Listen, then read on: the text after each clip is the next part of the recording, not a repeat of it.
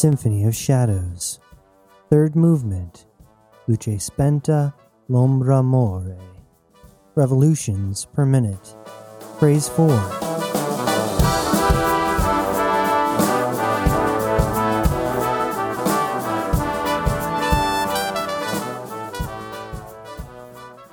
General Pielton awaited his death with the patience of a planet moments away from being struck with an asteroid. Genoa's armada was overwhelming, but the mercenary was only human and one Pielton understood well. The large Divine Republic force would take some time to reach Pielton's position, and he saw no reason to make that journey an easy one.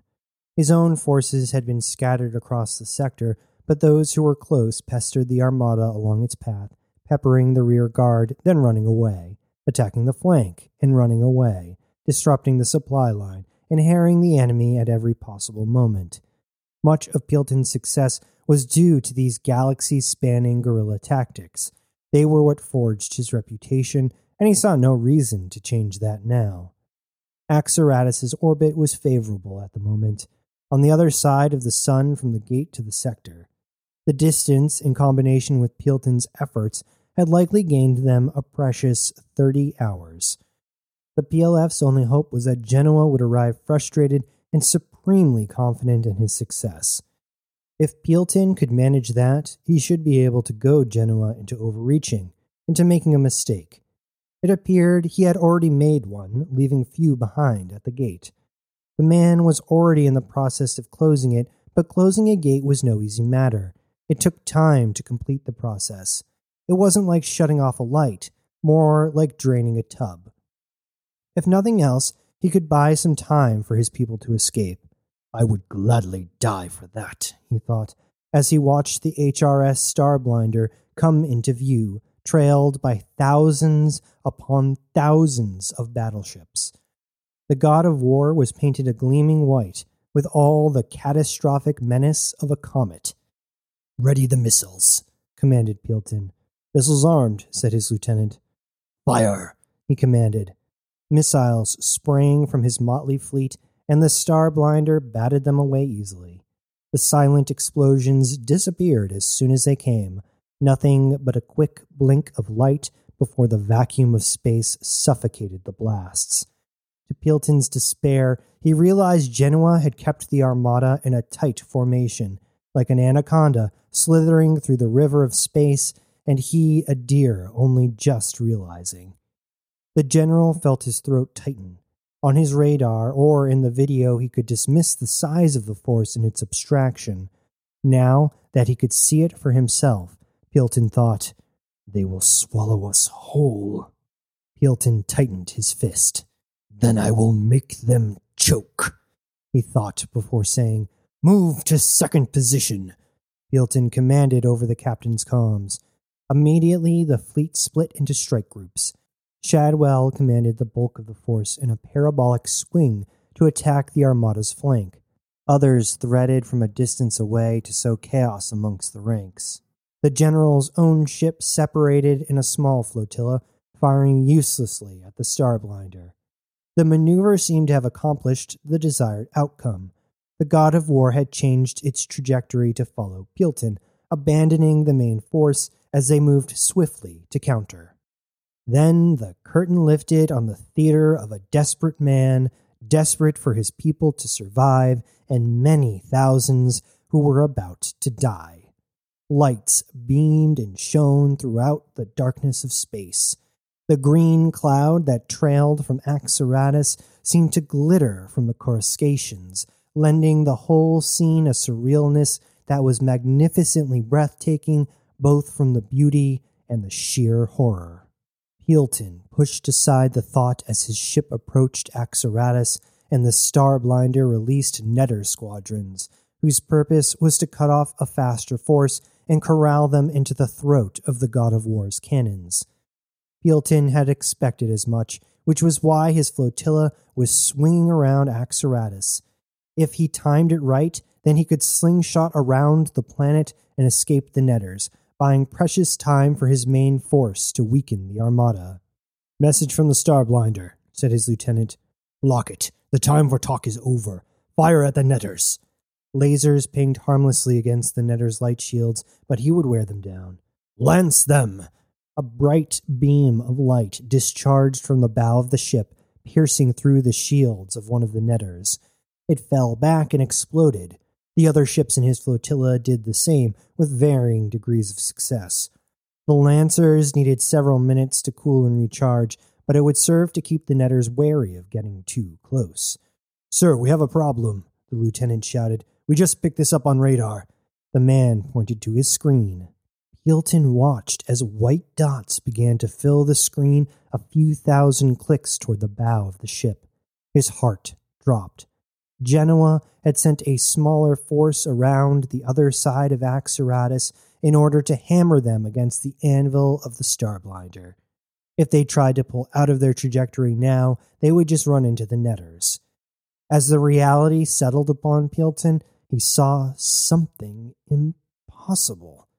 Where there was completely empty space before him only a moment ago, a cruiser suddenly appeared from nowhere. He knew of no camouflaging technology that could do what he just saw. It was there, though. And then another one appeared, and then another, popping into existence. Pilton was about to give the order to fire, but held back the command.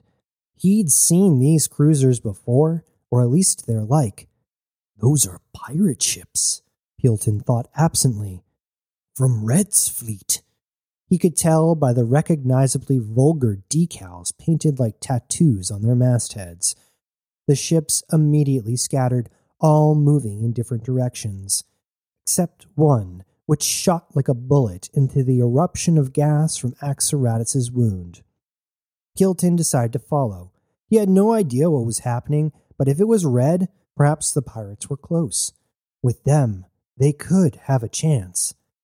The netters were almost around them, and the other force would be in striking distance within minutes. They didn't have much time.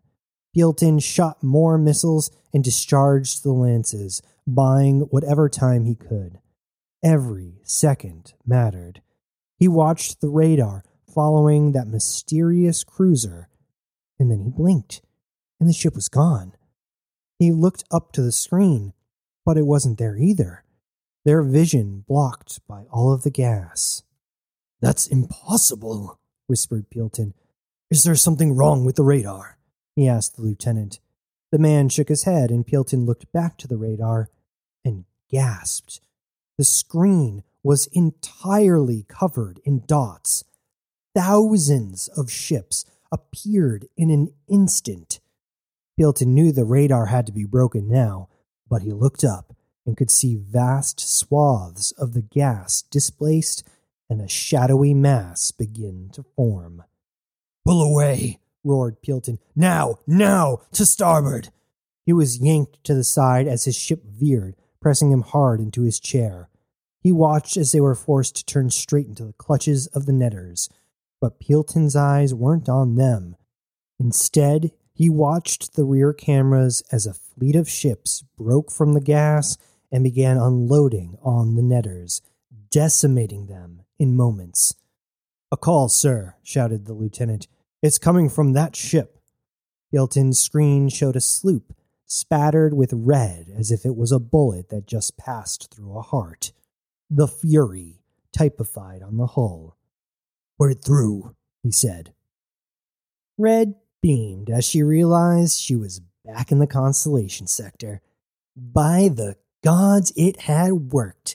And best of all, there was premium killing to be done. Hey, seems like you gotten yourself into quite the mess, Peely. But don't worry, Auntie Red is here to rescue you uh, for a price. The pirate captain laughed boisterously. Lucky for you, the only payment I ask for today is the blood of these Divine Republic piglets. Ain't that right? Bacon's on the menu today, boys. Woof, woof. She barked and disconnected. Scully had kept Red's orders simple get those marble thingies in position and cause chaos. Red liked simple. She could do simple, and she could certainly cause chaos. It was the god's gift to her, in fact. Her fleet scattered in random directions, A sizable portion were making their way to the main action in a bull rush, but she herself made straight for the god of war, which she saw was called the Starblinder. Red chuckled at the dumb name. A ship so bright it could blind a star, thought Red. How the fuck does that make any sense? More ships joined the fray, pouring out of the god of war. In fact, whole sections of the behemoth seemed to peel away and shift. Much like Red's own ship, she ruined on that planet. Lasers blasted at her forces and missiles fired. Red took a wide berth, getting behind the hulking monstrosity. Her fleet unloaded on the invisible ship as a smaller group of Red's most talented pilots snaked their way ever closer to the Starblinder. Red herself wasn't the best of pilots, but gods be damned if she wasn't going to do this herself. As they drew closer, the danger increased exponentially. The God of War's defense systems were no joke, so she began targeting the many railgun turrets and small cannons. The Divine Republic's cruisers moved to counter, a couple getting on Red's tail. She moved out of her path, drawing the cruisers away, while Hound cut in and easily shot down two of them with well placed material shots. Wolf and Mongrel both swept in as well, one taking out the remaining cruiser and the other destroying another turret. Red watched as an infinite number of skirmishes played out in moments, but they moved ever closer and closer. Suddenly, the detached section of the Starblinder unleashed a furious bombardment, slashing through Red's forces. She'd barely managed to dodge. The weapon began to pulse light, growing brighter with each moment. We'll need to take that out, said Wolf. Hey, any ideas? asked Mongrel, dodging away from a laser. Red pulled the marble from her pocket. I do, and it'll have the added benefit of making Scully furious. You all draw their fire. I just need a few minutes. Aye, Captain, they all responded and scattered, spinning away from the damage but staying within range of the Starblinder's mega cannon. Red pulled away the Fury to a safer distance, away from the mess, and moved to the back of her ship where the escape pod was located. Never was one for running. Red smiled as she opened the pod and tossed in the marble. She set the coordinates for the small ship and activated the marble through the HUD. She had to give it to the scientists. Not only had they engineered the hardware well, but the UI was simple and easy to use. This was Waruje's work for sure.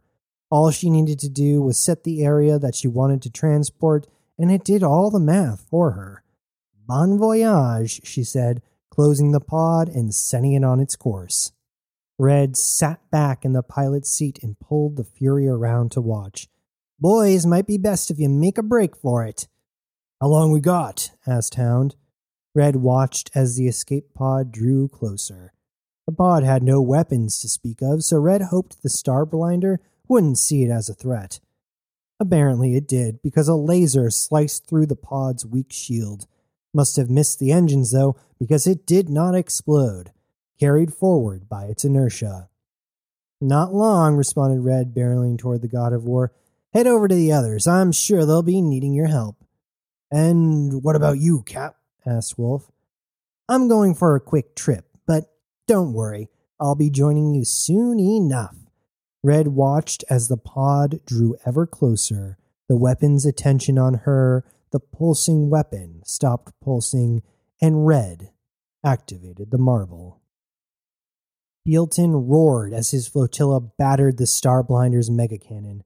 Spectacularly, a section of it suddenly disappeared along with Red. All of the fury and destruction from a moment ago jolted to a stop as the massive weapon was no longer a threat. But the rest of the God of War remained undamaged, and it continued the onslaught. Bealton checked the radar as the enemy force that had made its way around the other side was starting to filter in. It appeared Red's forces had done some damage, though, as they limped towards Bealton at a fraction of its original strength. To port, yelled Bealton. We must meet with the main force. It was time for them to run. The god of war was still unstoppable as it was, but it was also out of position and missing its most powerful offensive weapon. With Red's forces already making their way to the Armada, he might be able to turn the tide, but here he was useless. Scully had decided to remain on Providence instead of joining the fray in her own flagship. Instead, she'd handed over command to Tammy, and Waruj had given command of his fleets to her. Tammy was a capable second, and Scully had no doubts in her ability. All of them waited in reserve, stationed a healthy distance from Providence and ready to teleport at any moment. Reality popped like a balloon, and Scully saw an enormous hunk of white metal appear before her along with the Fury. A flea, by comparison. Providence was some distance away, but residual lasers ejaculated from the weapon. Got myself a biggin, laughed Red over the comms. Did you destroy the God of War? Scully asked, both annoyed and a little astonished. No, but she's ripe for the taking. Sai, you ready? Always, affirmed the cyborg in a gruff voice. Sending the recon now, Red continued, but you best be moving quick as quick if you want to catch those buggers still shitting on the toilet. Aye, responded Cybele, making the jump in three, two, one. And just like that, Scully watched the steel stallion, surrounded by a fleet of mosquitoes, disappear. Even after seeing it happen a few times now, it still blew her mind. This was going to change everything. Red, you should head back to your main fleet. Reports are starting to come in. They're being overwhelmed, and Peelton's forces seem to be just flinging themselves in the way like they have a death wish. Aye, aye, Captain, Red mocked joyously. I'll show 'em how it's done. Over and out. Red was gone a moment later. What about us? asked Knox over the comms. Maybe we should go while everyone is distracted with the battle. No, not yet. Still too much uncertainty. We need them to fully commit their forces and make sure the God of War is neutralized. Just be patient and hang tight. Scully had to battle against her own excitement. With these crystals, she felt invincible, but she'd seen arrogance lead to failure more times than caution. There was a time to be bold, but too soon could cost lives and ruin the plan. We wait on your command, said Knox. Scully gritted her teeth. The problem with their strategy was communication. She had no way of knowing Cybele's or Red's situation until the reports came in, and with all the chaos on the other side and the limited number of marbles, they needed to be frugal with their use. Come on, she thought to herself. You can do it, Cybele and Red. If anyone can do it, it's the two of you crazy assholes. Peelton's flotilla, with the help of Red's forces, blasted through the remainder of Genoa's netters and made straight for the front lines. He kept a close eye on their rear, though, as the god of war continued its slow progress around Axaratus, now on course to join back with the Armada. Peelton couldn't let that happen if they were to have any chance of surviving this fight, but what else could he do? If only he knew what Red had done to take out that weapon. Where had she gone? Peelton blinked, and the impossible happened a fourth time. At the Starblinder's bow, the steel stallion, along with thousands of little gray specks, appeared hovering around the imposing dreadnought. The specks moved toward the god of war in a cloud of swarming metal. The last thing Peelton saw before slinging around Axaratus' orbit was a mass of explosions as the god of war and the dreadnought bombarded each other with enough artillery to destroy a moon. Oh, Eos, give you strength, Peelton prayed as the real battle came into view. It was an amalgamation of destruction. The head of a snake had been cleaved from its body, and yet it still coiled around their pathetically small force. The Armada was only moments away from surrounding both the PLF and Red Zone fleet. The pincer maneuver was slow but inevitable as a tsunami about to crash on land and devastate those unlucky enough to be on the shore. Red's forces, likely realizing the impossibility of the situation, started to flee, breaking for the small opening still available to them. Shadwell must have ordered the PLF fleet to stand their ground. They hadn't the positioning to escape the way Red's forces did. It was going to be a massacre. By some miracle, though, instead of swinging the door shut on his forces, some of the Armada instead decided to follow the fleeing pirates. Leaks formed in the enemy's lines, allowing the PLF forces to escape in small numbers. Piolen's own flotilla joined the fray then and widened the gaps where possible. The porous line was starting to show signs of disorganization, which should have been impossible. The commanders would mostly be stationed on the Starblinder, orchestrating this battle from their position, even if they could not physically participate in it. Sir, a message from Red, said Piolen's lieutenant. Again? His mind groaned, but did not dare to reject it. What is it? Oh, Peely, is that any way to address your savior? The woman asked. Thought I'd do the right thing and give you the heads up. About what? he asked, as the enemy was starting to close on his position, and he found himself on the run again. You're going to want to lead everyone not following me back towards the Starblinder. Following you? It looks to me like you're running away like a coward. And why in Eos's name would I want to do that? asked Piolen. Oh, Peely, why all the name calling? And here I am trying to do you a solid. That's what I get for being generous, I reckon. I also don't care much if you listen. It would just make things so much more fun. That's all. Over and out. Piolen cringed. Was he really going to take orders from that mad woman? Him, the general and leader of the PLF? The pirates obviously had a plan, though, even if he did not understand it. Order our forces to retreat back to Axaratus, commanded Piolen. But, sir, his lieutenant began, but Piolen glowered at him. The man grimaced but sent out the orders. They would leave their back exposed, and they would be running back into the mouth of the Starblinder. It was madness, but it appeared only madness would get them through this fight. Red snickered as she watched Piolen's forces do as she'd recommended. Who would have thought that prideful prick would listen to her? If she lived through this, she was never going to let anyone forget that she'd commanded the rebels and they listened. What a trip! Red was loving every moment of this. A sizable portion of the armada tailed the remainder of her own forces. She taunted them gleefully, pulling outrageously risky acrobatics. Her fleet did the same, taking her lead and taunting the opposing force. The faster ships in the armada were starting to gain on them, some even coming close to their flanks. The mid sized and larger ships lumbered forward, and the force began to stretch in a thin line. She kept an eye on her HUD, which displayed the positions of all the forces, along with where each crystal holding marble was located on the battlefield. She kept a close eye on one in particular. Ma'am, Mongrel's voice came concerned over the comms. They're getting close, and some of the frigates are starting to charge up the big guns. Positioned as we are, it'll be tough to dodge, but if we pull out those cruisers, will pick us off.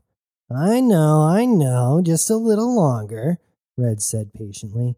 She'd never been known for her patience, but for this, she was willing to make an exception.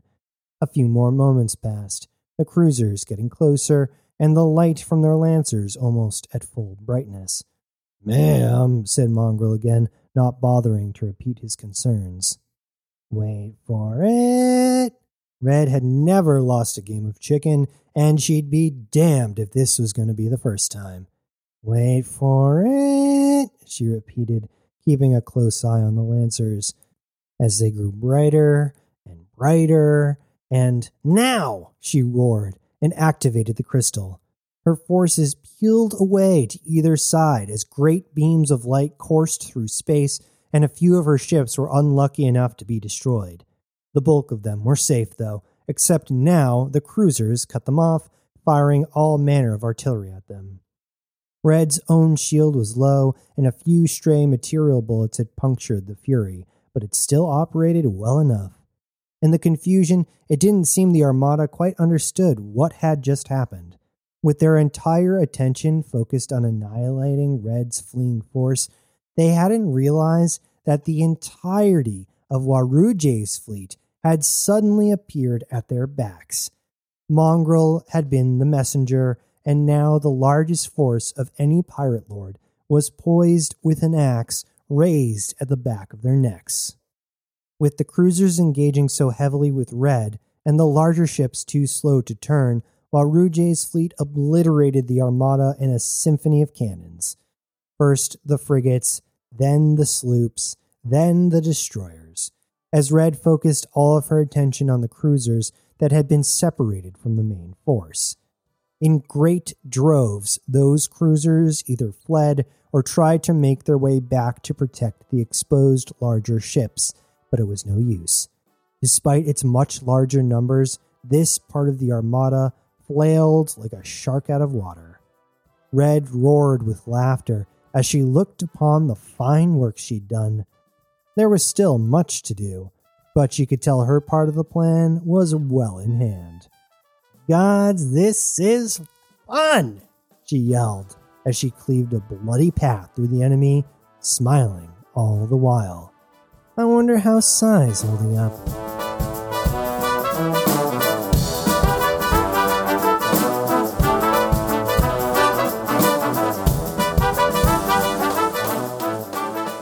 Symphony of Shadows is a production of Synapse Radio. Written, produced, and performed by J.S. Rose. Follow us on Instagram at Synapse Radio and Twitter at Connect2Synapse. That's the number two. Or visit our website for all things awesome synapse radio.com.